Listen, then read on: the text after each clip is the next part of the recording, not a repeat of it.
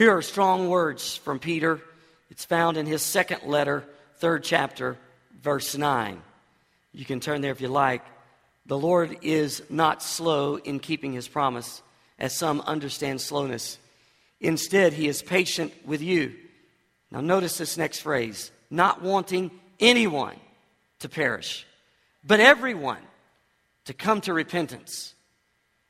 6.7 billion people in the world, and it is God's heart that not one of them would perish. The word perish, it means to be destroyed or to die.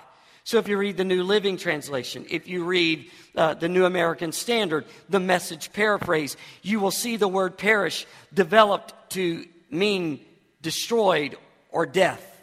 It's not God's heart that anyone would die without him, that anyone would be destroyed by sin. It's his heart that none perish, but that all would come to repentance. John chapter 3, verse 15 says, that everyone who believes may have eternal life. It's God's heart to give life, not death. It is God's heart that we have life and have it to the full, not that we would perish in our sins.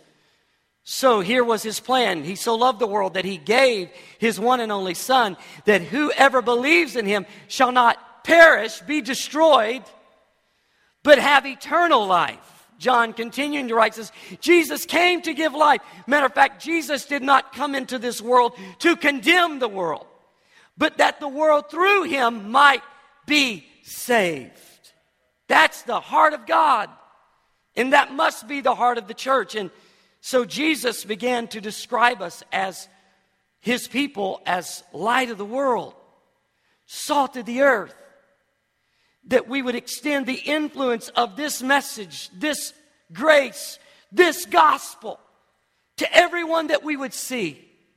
That we would use our one and only life to try to influence people with the message of life, eternal life, life to the full. What's stirring in my heart today is the word influence and how that leads to invitation.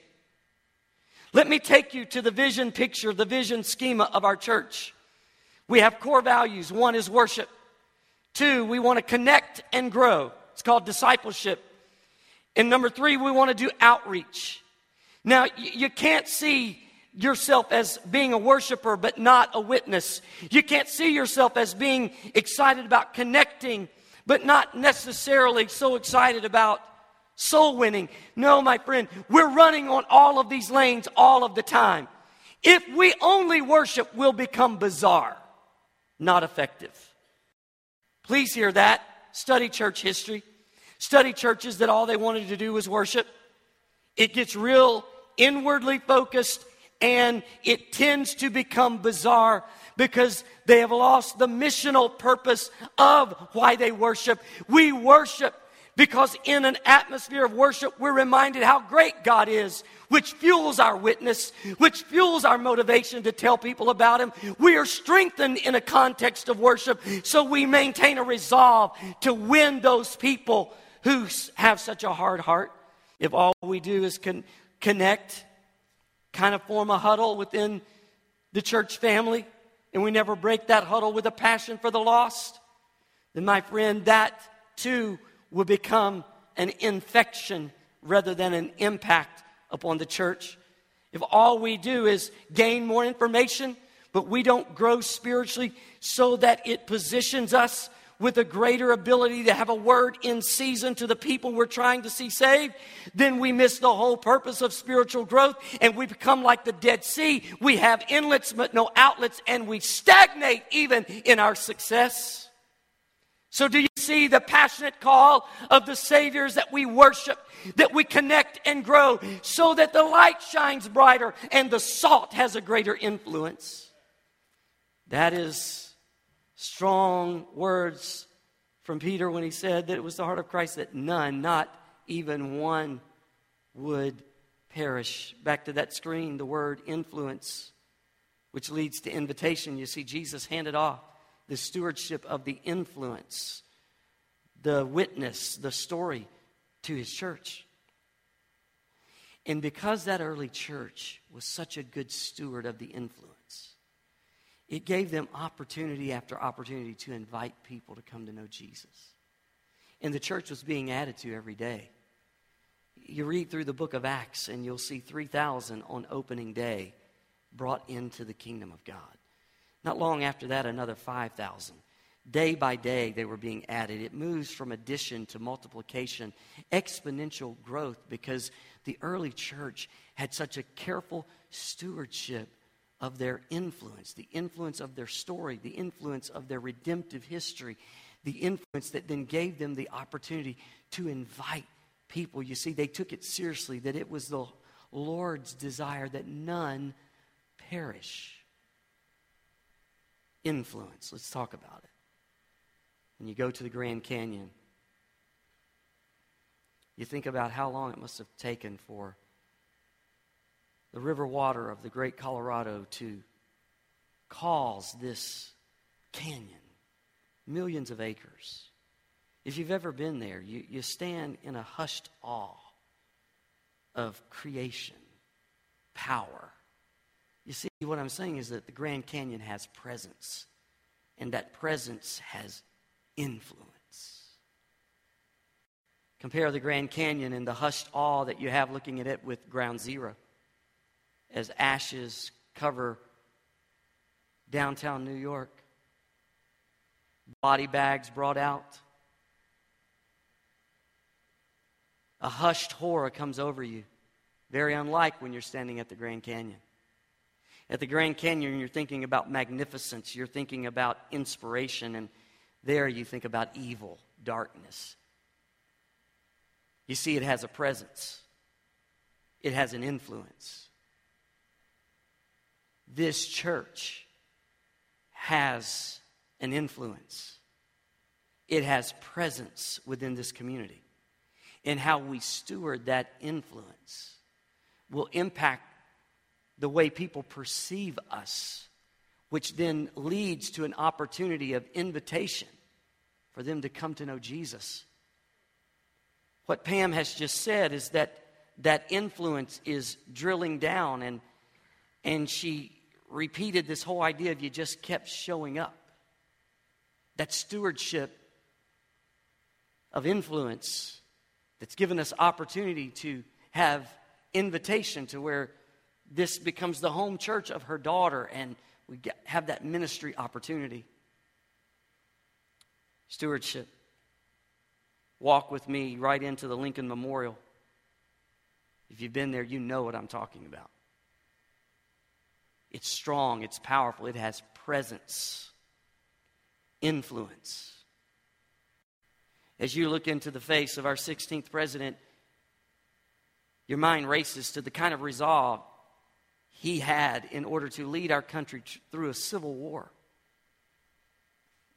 And then you begin to read that second inaugural address that's engraved on the wall. And a silence fills that place.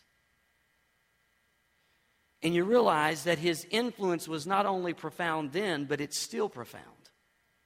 Because when you steward influence, it lasts. But you can steward that influence in a very negative way or a very positive way. This is why I talk about my fourth grade Sunday school teacher. This is why in each core value I have talked about Sister Westerfield. I want you to know that this lady literally made me, as a fourth grader, wish that every day was Sunday. That's how strong the influence. She taught me the Ten Commandments. They came alive. They were not no longer words on a, on, posted on a wall somewhere. They were not just a poster that came with the curriculum that could be displayed in a classroom. When she taught them, stewarding her gifts and her time, they came alive. I talked to you right out of Psalm 23, the very lessons I learned that she taught me as a fourth grader. The influence of this lady, I remember her eyes, I, I remember her face, I remember her presence. She stewarded her influence. And I'm still talking about her today. She's been dead for many years. but her influence lives on in my life. I can't read Psalm 23 without recalling what it was like being in that classroom when she taught it. I remember how her face quivered as tears came down her cheeks as she was moved by the words she was teaching. Stewardship of influence that gave her an opportunity to invite me to go deeper in Jesus, to walk with a greater passion and fervency. Talk to you about our church because our church has presence, it has influence, but we're going to have to steward that influence as we move forward. You've been doing it, but we've got to keep doing it. We started reflecting on yesterday. But think of just a few months ago when over 500 of you gathered to pack bags so that people will probably never meet until we get to heaven could have a meal. I wonder how many children have had something to eat in recent months because you showed up and you served, which was a stewardship of influence that fed someone who was actually hungry and starving. And who knows the message of the gospel that was attached to that, and how many may have had their heart turned to Christ? Because influence always leads to invitation. I think about our own food pantry. I mean, we have a house right downtown where we distribute food, we distribute clothing. More people than we've ever served before through that ministry are being served now. It's a stewardship of influence, and it creates all kinds of conversations that can lead to an invitation to either Christ or one of the three weekend services that we have here at the assembly. Christmas gift giveaway. If you were there, you can never forget this. You'll never forget that little girl who, for three years, wanted a bicycle for Christmas and her mom couldn't afford it. We took every girl who attended, put their name in a hat, drew out a name. It was her name, and she got a purple bicycle, which was what she had always wanted. Her mom is standing there with tears coming down her face saying, Another year had come. I couldn't afford it. She not only gets a bicycle, it's exactly the color she wanted. That was a stewardship of influence that led to the opportunity of conversation and invitation. We continue on. And you think not only about those great events, but think with me about the mobile medical. now pulls up when I arrived yesterday at Indian Springs. That mobile medical truck was backing in. When I went into the room that we use for all of the residents to come to as they get registered and they get in a line so that their name can be called to go out to see the doctor, the room was packed with people. People from this church are going person to person, just encouraging, influencing, praying, blessing. At the same time, we're outside with another team of people giving backpacks, children who are out there just having a good time. And let me tell you what one kid said. I don't know that I'll forget this. One kid walks up and says, Y'all are the people who always come here. Isn't that great? Why would a kid say that? Because we've been stewarding influence. And don't you know, that just threw the door open to talk about, well, who we are and why we do that. And where might he be in his concept of Jesus Christ and in his openness to Jesus Christ and the power of Jesus to save him, change him, and, and just literally take him to places he never dreamed possible? car care clinic that every month serves, prison ministry that makes a difference. And it's not easy to do any of these. People are so faithful. It's the stewardship of influence, and God is using it.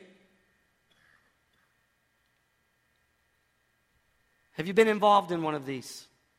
Have you given? Because if you have, you've been part of the influence. What I'm sensing in my heart is the power of life. The Holy Spirit is a life giving spirit. The Holy Spirit inspires and encourages. And so the stewardship of influence is letting people begin to taste what they don't have. And then the conversation, the relationship teaches them how they too can have it. Because it's God's will that none would perish. They would have this life. The word Pentecost, and we are a Pentecostal church, means harvest. So that we would have a harvest of new believers who are coming to life in Jesus. They're coming alive out of their spiritual death.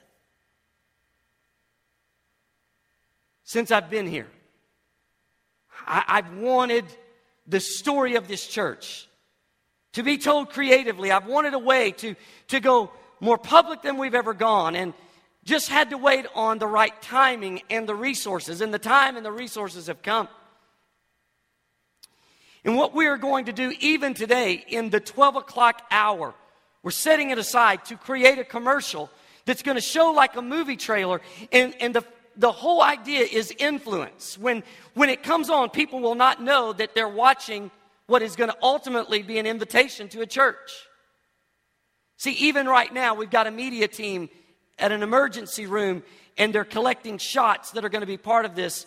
We'll have one part of it that's right here in the sanctuary. We'll tape it at 12 o'clock, and we need all of you here. And then a group of us will go to a local cemetery where we will finish all of the different shots that will then be edited together. And you are going to see this one main character who has the challenges of life. And the whole commercial develops that, that in Christ she can come alive. That is influence.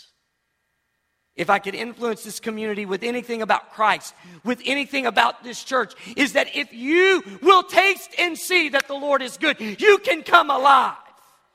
Depression, addiction, divorce, pain, misery, heartache, grief, it is rampant, but it does not separate the potential of Jesus Christ to speak life, bring life, inspire life into the hearts of thousands of people.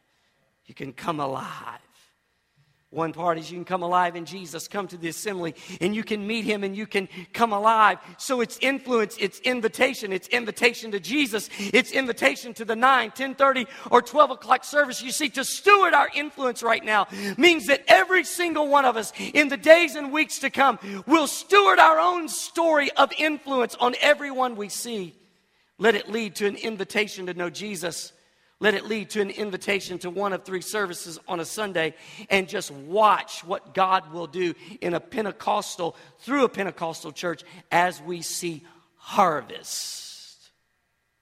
Harvest.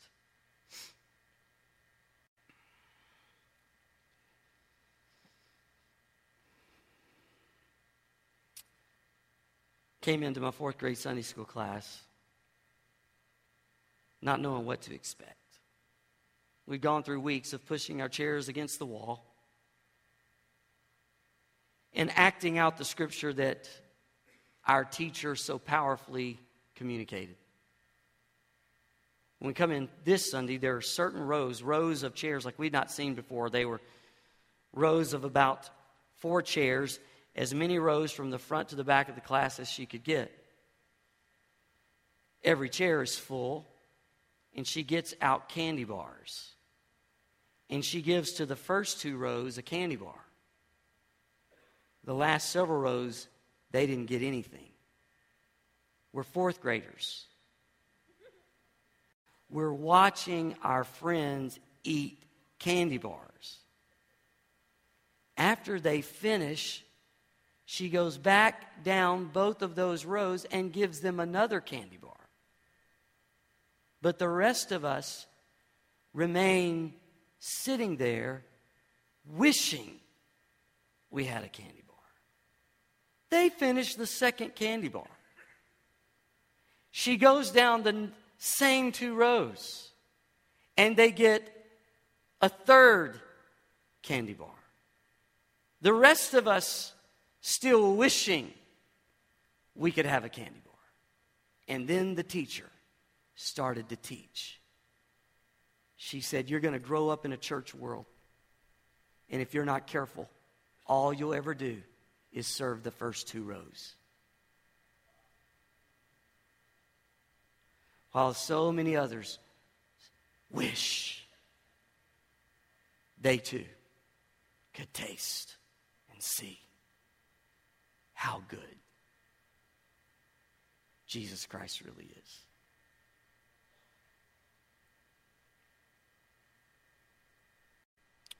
Probably all of you have been on a plane and you've heard the flight attendant talk about in case the cabin loses pressure, the mask would come down.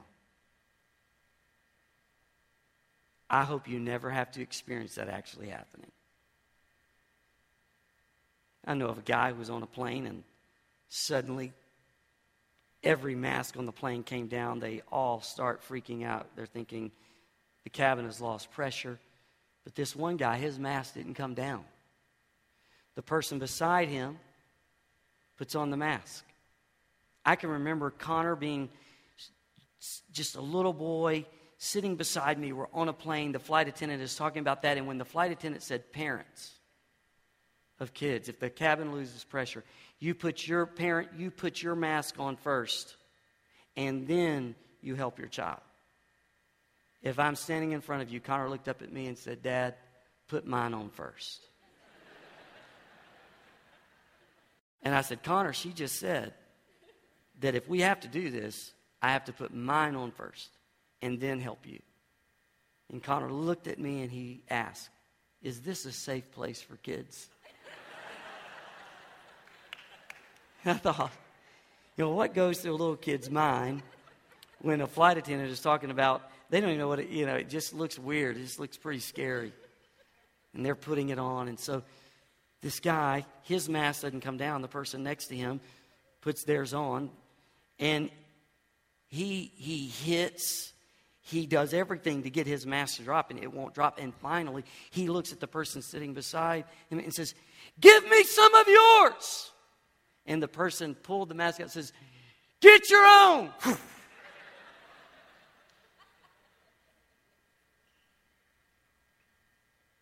when you breathe in, it's essential. But if all you do is breathe in and breathe in and breathe in and breathe in, ultimately it'll kill you. As a local church, if all we do is take in, we worship, we connect, we grow. We worship, we connect, we grow, but we never influence with that which we have received. We let a community say, Let me have some of yours, and we say, Get your own. Then all of our receiving, what will happen is we'll start the first sign of a church that's just receiving. They'll start complaining about non essential stuff. That when you're in the real missional purpose and you're trying to help people come from darkness to light, you don't have time to get worried, concerned, out of sorts over the non essentials. How many churches are in factions and disunity today over the non essentials. They're just, they got their mask on, and their cities are dying and going to hell. And they're saying, get your own. We're trying to see who's going to win over the color of the carpet in the bathroom that nobody ever even goes into.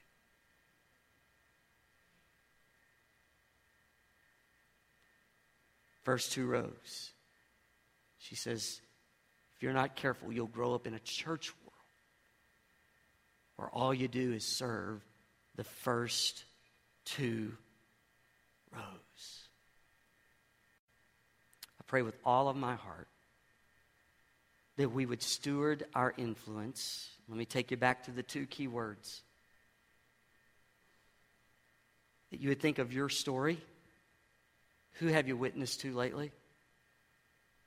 Who have you on in a purposeful way try to influence with your story of grace? Who have you invited to come to know Jesus lately? Who have you invited to one of the three services that we have every Sunday? I, am calling on you, calling on you to influence and invite, influence and invite, influence and invite. Go beyond the first two rows. Don't just receive, give. I thought, how fitting for us to have communion today, where we pause and reflect and we give time to consider what was done that we might receive Christ. To rehearse the blessings of knowing Jesus, the blessings of His Word, His presence, His church, the hope of eternity with Him. Just rehearse all the blessings, all that we have received. And to take communion, to receive communion together, where we are reminded of the shed blood and the body of Christ hanging on that cross so we could be redeemed receive, take in. But then to be passionately stirred by the Holy Spirit to then go and give, serve, witness, influence, and invite. Can you imagine a church where everyone who would call this church their church, who calls themselves followers of Christ, can you imagine if we all did this? That we lived missionally and we as a church lived missionally. Can you imagine? Would you look at the seats around you that are empty? That maybe someone you invite could be in those seats next Sunday, the Sundays to come? We'll invest our very best in making this commercial as effective as it can be. And I believe in it, and we're going to do it. There'll be a 30 second spot on many television stations, a one minute spot that will go on the social networks. You can take it, you can spread it, it can be viral. But I want to tell you nothing. That commercial will never be more effective than you. Will we delegate our invitations to our community to a commercial? Will we delegate the responsibility of harvest to social networks and who may stumble on it? Or will we personally own it and we'll just let that serve as another tool in our belt, another weapon in our arsenal that if we're talking to someone and, and, and they say, you know what, I, I saw a commercial, door opens, influence made, invitation given. We seize it as an opportunity. It, it, just maybe it's like an air war. Maybe it's on the airwaves and it's it, it's it's some shock and awe. But then here we come as the ground troops to do what only ground troops can do. To receive communion and then to be passionately stirred to go and give people the story as those serving communion take their places. As our worship team returns, we're going to settle our heart. We are not finished, and I'm going to ask everybody to remain very focused. And if you're not on one of these serving teams, just remain in your seat because this service is not over. We've just come to such a significant part, and that's where we honor God and we reflect on His sacrifice for us and we receive communion influence, invitation. Would you close your eyes in God's presence with me?